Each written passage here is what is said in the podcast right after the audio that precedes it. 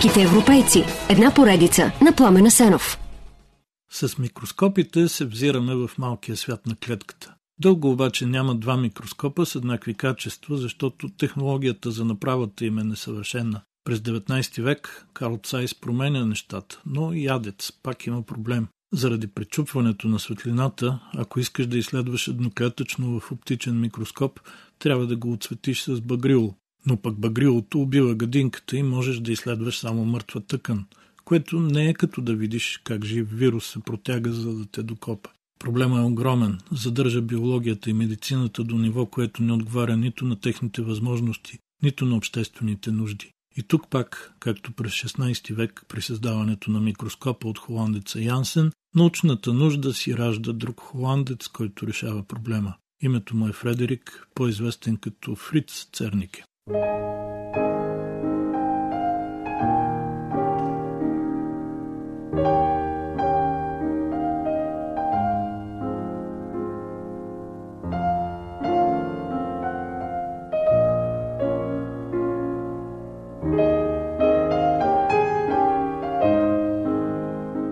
Около 1930 Церник е в университета в Гронинген и обосновава теоретично фазово-контрастния метод, при който фазовото изместване на електромагнитната вълна се трансформира в контраст на интензитета, както и да се превежда това на нормален език. Откритието става покрай проблема с дифракционните решетки.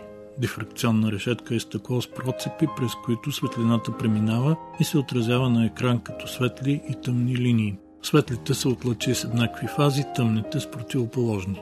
Но върху екрана има и тъй наречените призраци, допълнителни тъмни линии от двете страни на изпъкващата светла. Обяснения за появата им много, но никой не харесва на Цернике.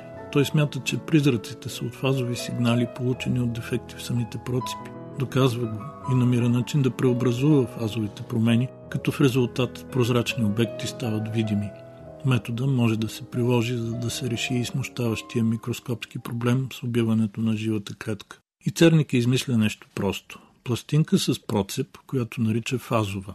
Тя се слага в микроскопа точно на пътя на светлината към лещите на обектива и отключва погледа на биолозите към цял един нов и жив свят. Фриц Церник е роден през 1888 в Амстердам и двамата родители са учители по математика, а в дома витае жив призрак, желанието за развитие на духа и интелекта. От малък Фриц показва интерес към физиката, химията и математиката. В средното училище е страхотен по науките и никакъв го няма по история, литература, езици. По-късно дори се налага да положи допълнителен държавен изпит по гръцки и латински, за да влезе в университета. През ученическите години Церник е използва всяка секунда, за да прави експерименти, задълбава в цветната фотография, изобретява фотокамера и миниатюрна астрономическа обсерватория, с която снима комета, решава трудни математически задачи. Не всеки разбира така щастието, но за него то е пълно. В университета учи химия като основен предмет, плюс физика и математика като допълнителни, а през 1913 е в Гронинген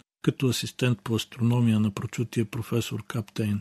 Две години по-късно вече преподава математическа физика, а през 1920 става и пълен професор.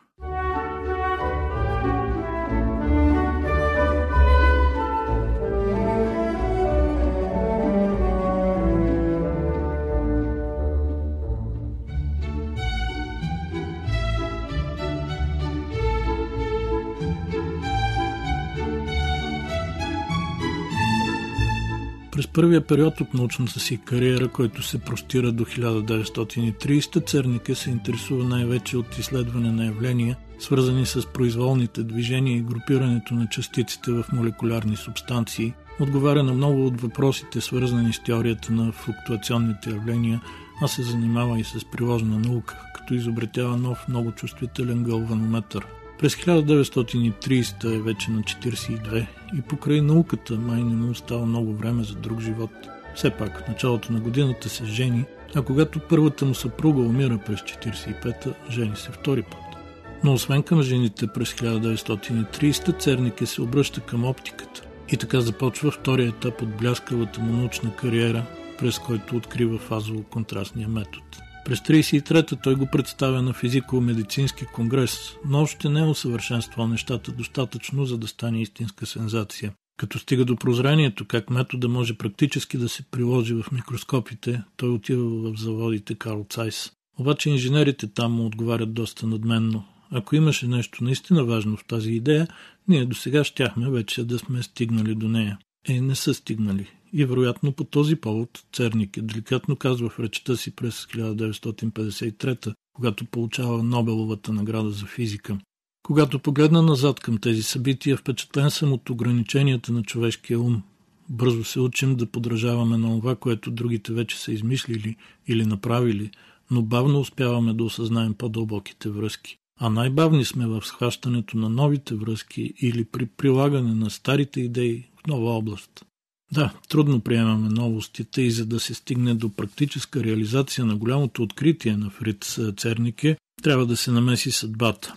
Втората световна война вече е започнала, Холандия е окупирана от нацистите и по поръчка на висшето немско командване се прави преглед на нереализираните научни идеи и предложения, които евентуално биха могли да подпомогнат армията. Военните откриват идеята на Цернике, поглеждат окоризнено инженерите от Карл Цайс, а те се пляскат по челото и през 41-а започват да я реализират. Все пак, истинското развитие на фазово-контрастния микроскоп става вече след войната. Откривателя му продължава да работи за усъвършенстване и разширяване възможностите за приложението му, а докато е гост професор в Балтимор, получава и цветни микроскопски изображения. Освен Нобела, той има и много други солидни научни признания. Нищо обаче не го спасява от коварната болест на Паркинсон, загнездена в мозъка му. Последните 6 години от живота на Фриц Церник е минават в мъки и в мъки той си тръгва от света през 66-та. Вероятно, природата го наказва, задето разкри някои нейни най-съкровенни тайни.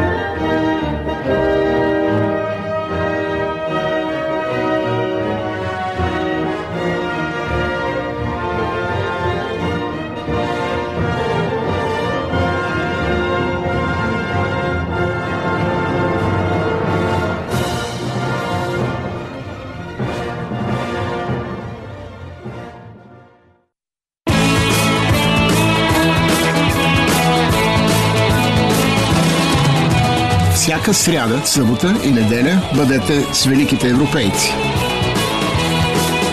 Великите европейци. Една поредица на Пламена Сенов.